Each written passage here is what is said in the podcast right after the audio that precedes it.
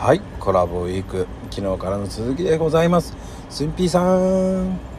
こんにちは、わんこそば。はい、わんこそばでございます。いやいやいや。いかがですか？もう、だいぶ慣れてきたでしょ？な、まあ、そうですね。ああ、まあいいことですよ。まだな、ちょっと緊張してますけどね。あ、本当まあでも、朗読会っていうのもあって、ええやっぱりこう、いろんな表現があって、すんぴーさん的には、すごく面白いですよね、朗読会。面白いです。もう、朗読会はやっぱ月一のイベントでね、本当に、あの、前回にも話しましたけど、高齢化してて、うん。うん。ちゃんとした、そのね、元締めの眞子さんがいて、で、配信者、その、演じる側というか、がちゃんとこうできてるので、はいはい。これ続けていくとまた面白いことになるんじゃないかなとは思ってますけどね。うん。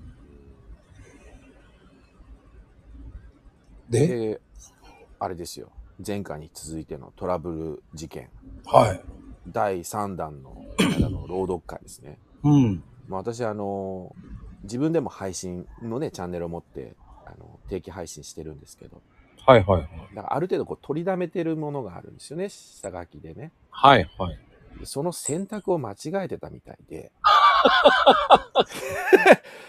あの、この間聞いたからよかったですよ。一応念のためと思って。うん。予約投稿完了しましたよって、まこさんに報告して、で、まあその、ね、前回あのお話ししたカテゴリーの修正もして、ああ、これで安心だと。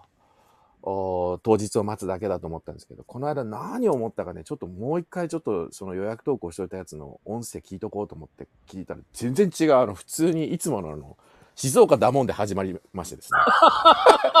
ああ、危ない危ないと思って、もう全然朗読会でも何でもないじゃん、これと思って。ひ肝冷やしたっていう一人でね。あ、でも逆にそれはそれで面白かったかもしれない。いやいやいや、こいつ何読んでんだと。2分でも何でもないしね。あ、それはダメね。そう。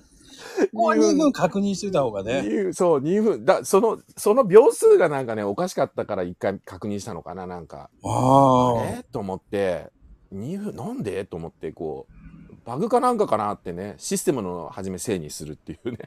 で、聞き始めたら、何のことはない。自分のチャンネルの放送の下書きのところを選択してたっていう、ああ、危ない危ないと思って、やり直したっていうですね。いや、それはね、皆さんもそうです。気をつけましょ そうですね。